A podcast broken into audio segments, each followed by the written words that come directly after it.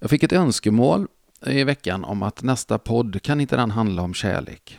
Jajamän, sa jag, det är en kanonidé. Så efter ett tag så tänkte jag lite, hur stort är det ämnet och hur långt är fem minuter? så här har vi en liten utmaning, jag du. Jag tänkte bolla några tankar kring kärlek ändå. Vi kan väl skrapa lite på ytan. För det är ändå någonting som är så centralt i våra liv. Det finns så många olika typer av kärlek. Jag satt på Instagram för några månader sedan en kväll och bläddrade. Och så såg jag en bild på min kompis Ingela och hennes hund Sigge. Och de låg där och jag såg Sigge, han låg där och han tyckte livet bara var helt underbart när han fick ligga nära Ingela och han bara låg där och njöt. Och jag tyckte det var så ljuvligt vackert. Jag har ju själv hund så jag har inte så svårt att... Mitt hjärta slår gärna några extra slag när jag ser sådana här bilder. Jag tycker det är ljuvligt. Så jag skrev, när varje kärlek har sitt eget djup. Och de där orden bodde kvar i mig sen. Jag tänkte, hmm, vad sa jag där? Så jag har faktiskt gjort en föreläsning nu som heter det. Men jag tänker lite så här att när varje kärlek har sitt eget djup. Jag tror inte vi ska bunta ihop kärleken till en klump. Jag tror att kärleken, den finns i så många olika perspektiv i våra liv. Jag älskar ju liksom mina talanger faktiskt på ett sätt. Jag älskar kompisar på ett sätt. Jag älskar mina barn på ett annat sätt. Jag älskar hon som är hon i mitt liv på ett sätt. Och de konkurrerar inte. De skäl inte kärlek av varandra. För varje kärlek har sitt eget djup. Vad är det som bromsar kärleken i våra liv då? Och många säger att motsatsen är hat. Jag vet inte. Jag behöver verkligen fundera på motsatsen egentligen. Jag tänker, vad är det som bromsar? Det vanligaste är ju rädsla.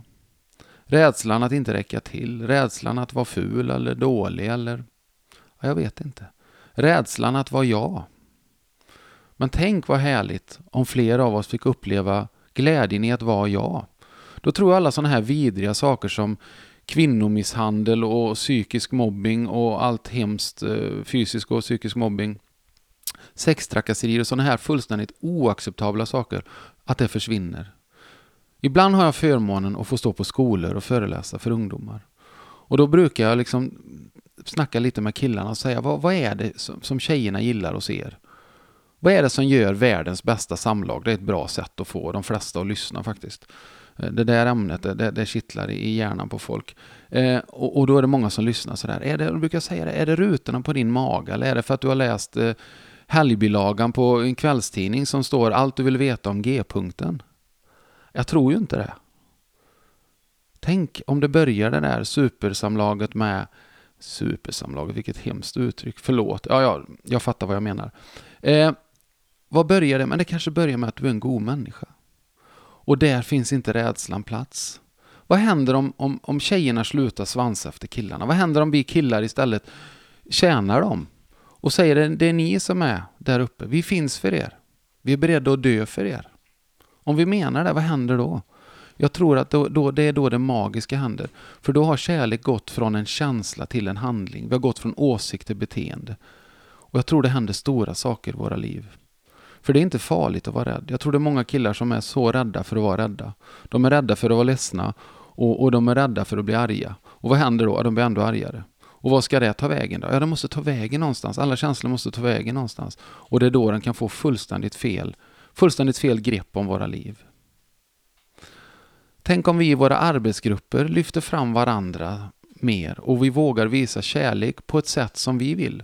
Jag pratar mycket om kärlekens fem språk när jag föreläser. Och jag, jag, jag frågar ofta så här, vad tar du med dig till jobbet? Ah, min kompetens. Ja, det är klart. Men tar du inte med något mer? Nej, jag tar med mig kompetens. Det tror jag, säger jag. Jag, tar, jag tror du tar med jättemycket mer.